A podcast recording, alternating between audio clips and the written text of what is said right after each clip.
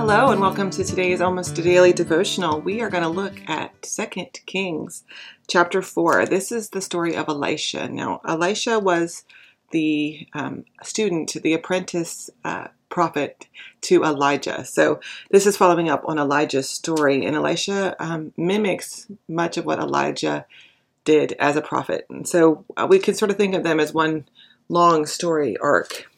This is chapter four. When Elisha returned to Gilgal, there was a famine in the land. A group of prophets was sitting before him. He said to his servant, "Put on the big pot and cook some stew for the prophets." So one of them went out to the field to gather plants. He found a wild vine and gathered wild gourds from it, filling his garment. He came and cut them up into a pot of stew, but no one knew where they were. The stew was served to the men, but as they started to eat it, they cried out and said, "There is death in that pot, man of God." They couldn't eat it. Elisha said, "Get some flour." He threw it into the pot and said, "Serve the people so they can eat." At that point, there was nothing bad left in the pot. Now, I don't know how many cooking disasters you've had in your life, but I've found that throwing flour in a pot often fixes it. It's like the go-to solution, right? Or you add sugar or vinegar. It depends on what's wrong with it. But generally, if you You know, there's some simple fixes you can do to make your food taste a little better, right? But I don't think Elisha here was worried about how good his food tasted. I don't think he was trying to make the stew taste good. And I don't think it was a metaphor that the men the men who ate the pot were like, um, there's death in this pot, which meaning this tastes like death or this is disgusting or awful, right? And all Elisha did was throw a little flour in the pot.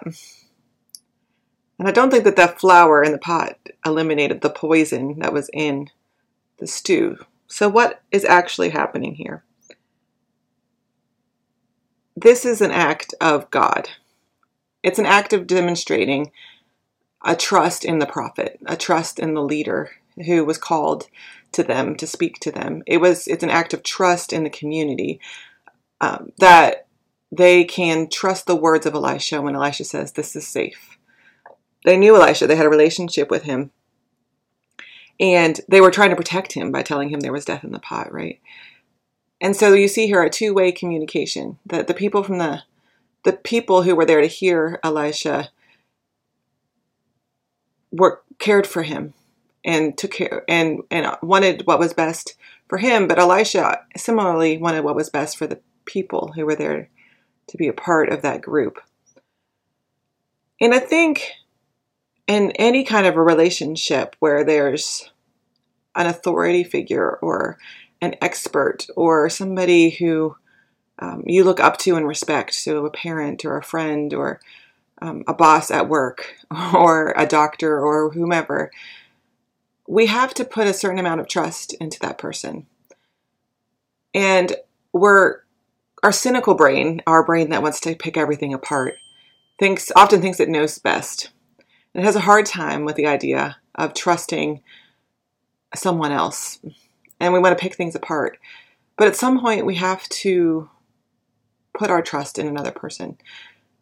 And I think when we find people we can trust and voices we can listen to, where we can say, Elisha's not going to, Elisha's not going to kill us, then we have, it relieves us of so much anxiety and so much worry and so much of what weighs us down. And so I invite you to consider, who are the voices that you can trust?